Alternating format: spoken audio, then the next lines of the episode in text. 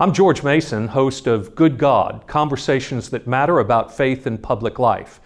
My guest today is the Reverend Michael Waters, a pastor in Dallas who's going to be talking with us about economic justice, about poverty in America and in Dallas, Texas, and how we can address it with our faith.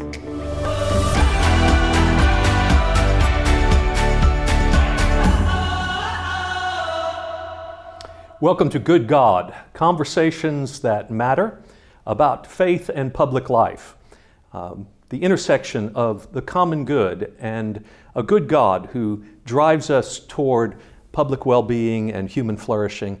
We're glad to be joined today by Michael Waters, the Reverend Michael Waters, who is a pastor of the Joy Tabernacle African American Episcopal Church, along with the historic Agape Temple uh, African American Episcopal Church. He is the co chair of Faith Forward Dallas, also uh, a leader in bringing together uh, people of different faiths, religious leaders who are organizing for the common good in Dallas, Texas. Michael, welcome to our program today. We're really glad to have you. Thank you. And Michael is also the author of this book, Stakes is High uh, faith, uh, Race, Faith, and Hope for America. Um, actually a line taken from a hip hop song, uh, Stakes is High. Michael, you uh, have uh, been in the news quite a bit in the past uh, year, uh, stretching back several years, in, in part as uh, we remember the shootings in Dallas in July of 2015. But most recently, you've been out in public uh, calling for the removal of uh, Confederate monuments uh, and the changing of names of schools and things of that nature. And you were helpful in the successful uh, taking down of the Robert E. Lee monument at Lee Park and the subsequent renaming of the park. Uh, so that was a, a, a, contentious matter in our city. Uh, some people thought suddenly it was contentious, and for many people, I think uh, it's been contentious under the under the radar for a long time. So, for those who think this was a sudden reaction to the Charlottesville uh, rally, for instance, right. what would you say to them about the presence of these statues in Dallas? Well, there is a very vicious history in relationship to these monuments. Uh, we know that historically their numbers increased during times of terror. Uh, these were not built to honor the Civil War dead who were part of the Confederacy, but they were really about the reclamation of Southern spaces for white supremacy. Mm-hmm. As a matter of fact, as you look on many of the monuments, etched literally on the monument, you'll find words like white supremacy or white virtue.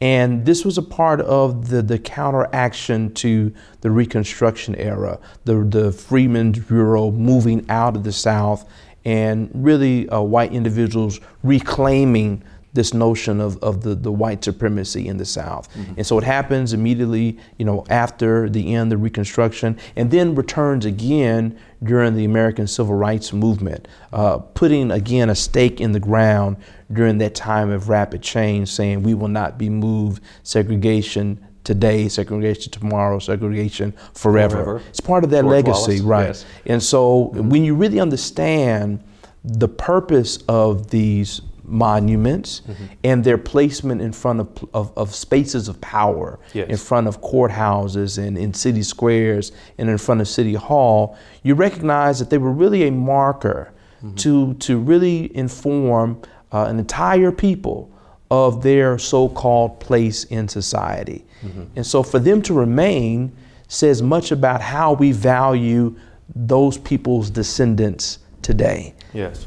So there, there is always the claim among white Americans that this is simply a recognition of heritage, uh, an acknowledgement of history, and that to uh, take these down is to deny a period of history that was not. Uh, uh, not all sinful and evil, but there were noble people who uh, fought for principles and these sorts of things of civilization.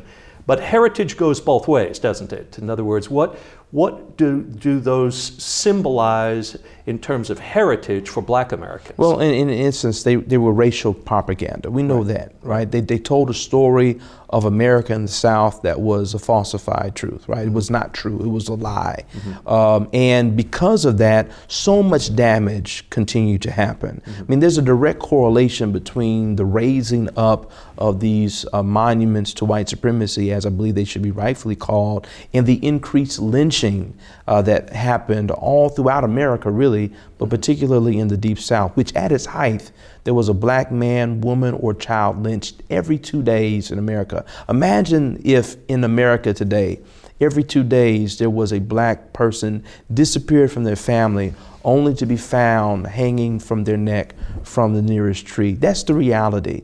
And so we have to really talk about history uh, the brutal nature of it mm-hmm. and recognize when there have been forces who've tried to cast a false vision on top of that real history. Now, I was, I was particularly blessed to study with a gentleman by the name of Glenn Linden as an undergraduate at SMU, one of the leading scholars of, of the Civil War. And he and I had a number of conversations together. And later on, when I served as founding director of the Civil Rights Pilgrimage, he came on as the faculty lead.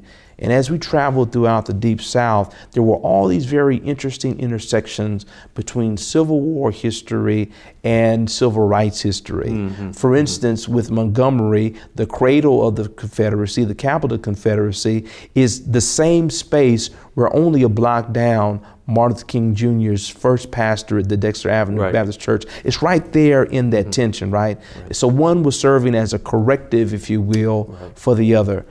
All this to say that this is a debate that really should not be a debate. Uh, if you know the history, if you embrace the history, you understand that these monuments should never have been erected in the first place. I, am uncomfortable with the word monuments to begin with, to be honest with you. I, I think monuments are things that we erect to call all of our citizens to aspire to live up to uh, those things being represented. Uh, these are better probably called memorials to begin with. That is to say, uh, they, they are figures that remember a certain history, and they always need to be interpreted.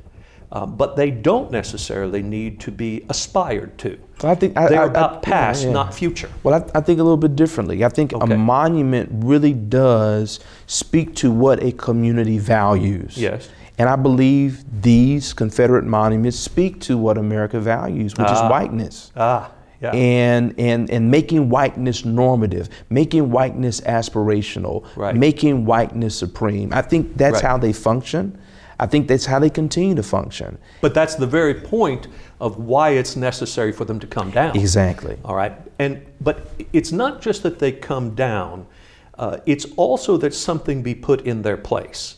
That is to say, something that actually unites the community, that raises the memory of others that have been forgotten. Uh, because you, you, mentioned lynching and, and, the history of lynching in this country, uh, which um, many people might love Billie Holiday, uh, but they don't understand what strange fruit really is. Yes. It, it, it's a reference, of course, uh, to lynchings in the South. Yes. And, uh, and, and here in Dallas, we have a history of that as well. So I know that you're working not only to bring down these, uh, these monuments uh, to uh, white supremacy, but also to remember the history of people like Allen Brooks, uh, who in 1910 was lynched right here in Dallas, Texas, yes. at the corner of Akard yes. and. Elm, Main, uh, mm-hmm. uh, Main, uh-huh. Akard and Main Street. Mm-hmm. T- say more about that story and about why you think it's important that all Dallas not forget that, but actually remember it and recognize it in some public way. Well, it's it's a it's a horrific story of a domestic worker who has served families off of Pearl Street for years mm-hmm. without incident, who a young white girl goes missing, mm-hmm. as is reported. And when they find her, they find her with him. Mm-hmm. Now, notice that there's nothing in the story that they find them in any type of inappropriate act. Right. But the assumption is because she was missing and is found with him, there must have been something untoward happening. Mm-hmm. He's arrested, he's held, and on the day of his initial trial, a mob breaks in, tie a noose around his neck, pull him out of the second floor window. Red Courthouse. Red Courthouse. Downtown. He falls on his head historians debate whether that fall actually killed him or not. We don't know. Maybe just knocked him unconscious. But he's dragged literally on the ground for half a mile. During the dragging, the noose breaks. They re-noose him, if you will, mm-hmm. drag him, and he's lynched then at the corner of Main and Akard before a crowd of several thousands. It's about estimates between five and eight thousand people mm-hmm. come to see this man as he is hung. His body is taken down. Now, another part of the history is that the mob is so rabid in their desire to see black blood that they have to shut down the city because the mob then shifts its attention to uh, the railroad, to trains, and they're looking to pull off any black person from that train and lynch them as well. So it lets you know that there's something greater happening here. The reason this is important is that the picture of the lynching be, is made into a postcard. Wow. That is mailed all across the world as an image of Dallas. Right. And so, really, there's not been any other image that has gone as expansive across the world as an image of Dallas alone, right. as was that postcard at that time. Right. And we need to reclaim, if you will, that space, yes. not only in memory of Allen Brooks and many others who've fallen, but to reclaim that space as a way we don't want to return to. It, it seems that in Dallas we have a way of wanting always to move on. Uh, the, the, the call to heal and to be a city for everyone, though, is at times a call that is necessary, and that is to remember and reflect. And this is part of our biblical religion, isn't it? Absolutely. I mean, uh, we, we can't be healed uh, we can't have a sense of forgiveness and reconciliation without a sense of confession and repentance. And so there, there is an important public sense of, of this uh, vital need for us to face our history, uh, not so that we'll wallow in it, not so that we'll uh, simply uh, give recognition, but so that we, we will acknowledge that we are the heirs of this and, and, and we're going to determine that we won't live that way again. One of my favorite quotes from Dr. King is that true peace is not merely the absence of tension, it's the presence of justice. Nice. And sometimes the tension serves as a, a, a navigator mm-hmm. towards the peace you ultimately seek. You have to allow that to guide you into a greater peace, a truer peace for all people. But it can't get there uh, accidentally. Mm-hmm. There has to be uh, steps taken intentionally to heal and to restore. Well, you mentioned Dr. King, and I think this is a good segue for us. And when we come back from the break, I'd like us to explore a little more of the unfinished legacy of Dr. King uh, as he began to move from uh, civil rights that was more about racial justice to economic rights and to uh, the, the war on poverty. And so uh, let's pick that up again when we come back from this break.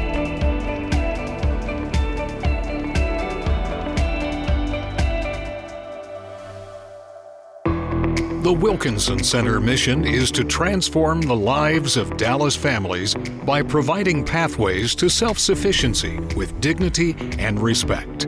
The center fulfills that mission by helping families face critical life challenges, including food insecurity, lack of education, economic instability, unemployment, and underemployment. Their formula for success is case management, compassionate staff, dedicated volunteers, and effective individualized programming. All programs are provided free of charge.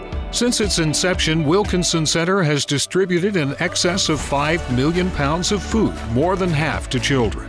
With comprehensive case management services, Wilkinson Center extends a full breadth of programs to its clients and helps them obtain additional social services such as food stamps and Medicaid. Education is fundamental to overcoming and breaking the cycle of generational poverty.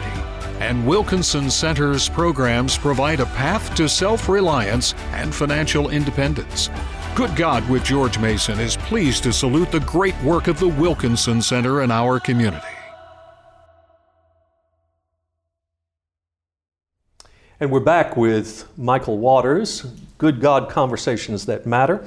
Uh, Michael, we were talking before the break about uh, the fact that Dr. King was actually killed in Memphis, Tennessee, at the very time when he was uh, there to mobilize people uh, for economic purposes, not just for racial justice, but uh, the sanitation workers there.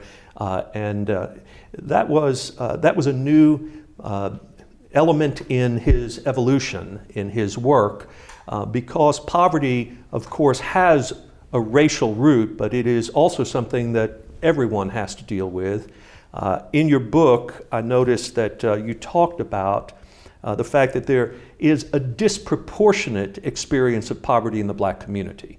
Uh, that while the black community is something like 13% uh, of the American population, the truth is 70, uh, t- uh, sorry, 27.4% of black people live in poverty in this nation. And over the course of the years 2010 to 2013, white families increased in median wealth from 138,000 to 141,000, and the median wealth of black families decreased from, get this, 16,000 in 2010 to 11,000. That's wealth, uh, not just income. We're talking about wealth accumulation. Right. It's an extraordinary disparity between white and black in America today. And so you have been uh, trying to lead Faith Forward Dallas to address some of these matters uh, in our state and local communities.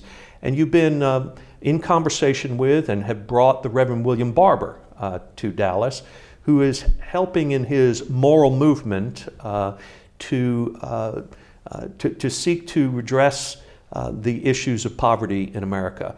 Uh, the Poor People's Campaign that Dr. King started, you are picking up again in this work. Would you say a few words about the Poor People's Campaign? Well, I think it's essential for the future of this nation, and it's not just for black people uh, there is an economic assault upon all communities, in particular white Americans, white rural Americans, mm-hmm. who are suffering under uh, the weight of the economic crisis before them. Mm-hmm. And even Dr. King alluded to that as well. Dr. King said uh, in, in, his book, um, Why We Can't Wait, basically that if white poor people ever really awoken to the fact, awake uh, or awakened to the fact uh, that they were being harmed uh, by the same economic policies as black people, then they could unite together and really change the world. Mm-hmm. Um, Dr. King, before he died, he said that what good is it to have an opportunity to sit at a lunch counter, but you can't afford the hamburger? Right. And really, that shifted this idea to economic justice as a part of the civil rights movement. And of course, he was failed by an assassin's bullet uh, before that work could really be pushed forward. Dr. Barber and others have been uh, uh, so inclined to pick up this mantle and to really advance it in what is now the 50th year anniversary of the King assassination. And individuals across the nation are seeing this as one of the key markers in the struggle today. Um, as I talked to, talked to Dr. Barber this past, sun, uh, past summer, as we were at a conference speaking uh, together, uh, I told him, I said, you can't begin a Poor People's Campaign and not come to Dallas mm-hmm. because in so many ways, statistically, Dallas is the epicenter of poverty. Mm-hmm. And he agreed, and I was very grateful uh, that you and others were part of the work of bringing him here. And so many were inspired by his presence, mm-hmm. and I believe are motivated to be a part of the work going forward. So, a good bit of this uh, moral movement that Dr. Barber talks about and the Poor People's Campaign is focused on public policy. Yes. Now, in, in much of the white community, the idea of focusing on public policy to address poverty is counterproductive because the idea is the less government you have, right. uh, the more people can flourish by education, hard work, um, entrepreneurship, uh, being involved in the private sector where wealth is built, and through personal responsibility and activity and the like. Uh, how do you address people who make that argument uh, when uh, the idea of government policies that are taxpayer funded are directed toward a kind of economic leveling of the field, so to speak. What, what, would you say about that? Well, the unique thing about that conversation is individuals only have an issue with public policy helping people when it's helping black people, right? when you think about the New Deal, when you right. think about what we talked about in terms of uh, the loans that were given in the 1930s, we think about welfare today, which the majority of individuals on the welfare rolls are white individuals, particularly in, in right. rural communities, who benefit from these governmental funds. Right. There's just this notion, and it's really sinister, that if any other community other than white people have access to these policies or these financial supports, uh, that there's something wrong. Mm-hmm. Um, that they're not working hard enough. Mm-hmm. Uh, poor people are some of the most hardest working people uh, I know work mm-hmm. two, three, four jobs just to try to climb uh, to the, the poverty line. And so it, it's always interesting. But that even goes to laws. There are studies, and it's even included in the book. There are studies that show that white communities favor laws that have a disproportionate negative effect upon minority communities. Right. And we've got to unearth those very uncomfortable truths to really pave and move forward in a, in a different way. Michael, how do you respond to the fact that um, when we talk like this, um, many white people hear that as uh, as sort of code language for democratic partisan politics, right? Uh, we're going to have a poor people's campaign, and that means uh, we're, we're going to try to elect more Democrats uh, instead of Republicans, and so it's really uh, just language that is partisan. Uh, I, I, think on the other side, there are a lot of code language things that uh, sound very Republican to, to people who are on the other side. But if, if, we talk about these things in spiritual terms and, and yet it touches on public policy, policy, somehow it becomes partisan politics. I, I think that the, you know, kind of reclaiming even the sacred writ, reclaiming uh, the Bible, uh, the canonized scripture as an instructive on building beloved community ah. would be helpful. And the idea of jubilee, uh-huh. of, of eradicating poverty in community. Right. This idea of Pentecost. And Pentecost is more, I think everyone is so captivated by this supernatural, mysterious experience of, of cloven tongues, and they fail to recognize that the true marker of Pentecost was that they shared everything in kind mm-hmm. and that they removed poverty from their midst. Right. And that when God is truly at work among you, you leave no person behind. Right. So we've had a we've had a focus on the scriptures um, again that I think have been less helpful to, to building the type of communities uh, that we need to have. And so I think the, the benefit of Dr. Barber and so many others is that they are drawing forth from the wealth of the prophetic uh, tradition within Scripture and they are casting a new vision for how we can all live into that. It seems that one of the things happening in our political culture right now is that there is disillusionment with both parties. Uh, in the system. So it feels to me, at least, like there is an opening right now uh, an opportunity to say that uh, you know big money and partisan politics uh, don't know labels. They, they, they really have to do with institutional uh, kinds of ways of keeping certain people in power and keeping others out of it. And, and there's a rising up, I think, of people uh, looking for another alternative. And it seems that this biblical tradition you're talking about uh, that wants to see the flourishing of all human beings and bring people together uh, in a new sense of community. Uh, rather than the individualism, the dog eat dog, uh, survival of the fittest kind of, of way, uh, the identity politics of my group versus your group, uh, there has to be a way to draw people together for the common good. Well, the, the language being used is the moral center, yes. right? Not the left, not the right, but the moral center to which we are all drawn. Right. This idea of fusion politics, fusion mm-hmm. coalitions, mm-hmm. a gathering of a multiplicity of parties and experiences mm-hmm. who are willing to collaborate and work side by side for the cause of justice. That it's in the center that the true change and, and even the revolution uh, will take place. You write in your book, I believe that Texas can become a great state. I believe it can become a state where all children are fed. I believe it can become a state where the sick are cared for. I believe it can become a state where laborers are paid fair wages, where affluenza is appropriately diagnosed as privilege, and where our diversity is embraced as our strength. However, to get there, we must finally come face to face, face to face with Texas racist palpitations. So, uh, the hope for our state and for America is partly in facing these injustices and inequities that are deeply embedded in all of this.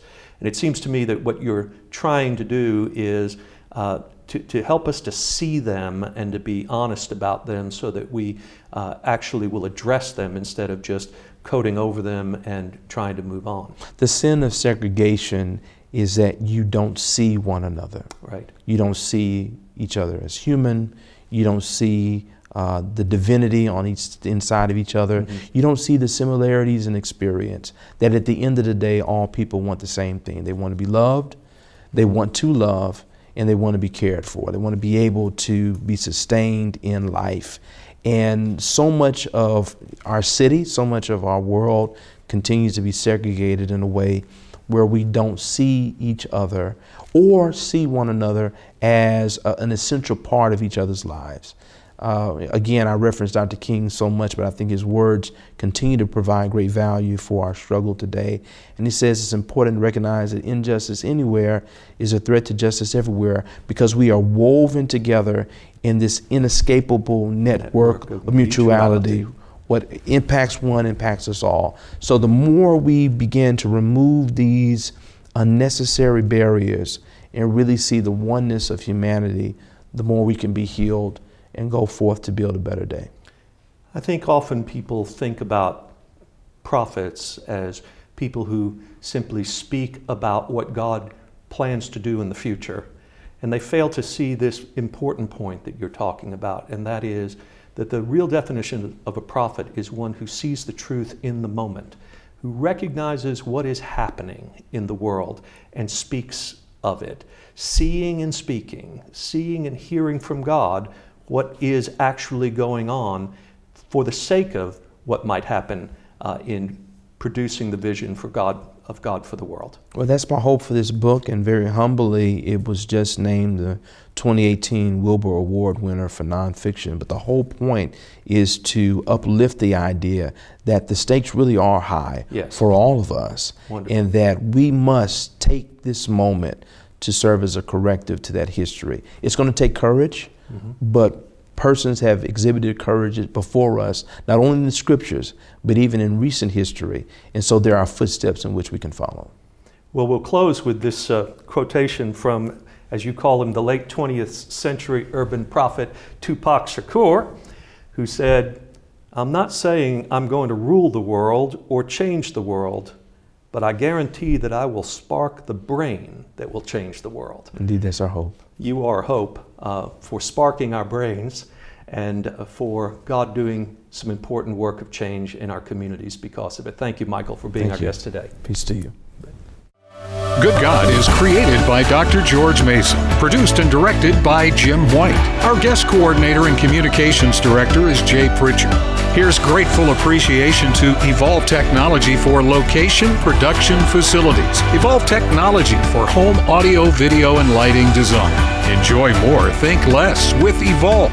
See their great work at evolvdallas.com. Thanks to Wendy Krispin Caterer for guest parking accommodations. Good God, Conversations with George Mason is the podcast devoted to bringing you ideas about God and faith and the common good. All material copyright 2018 by Faith Commons.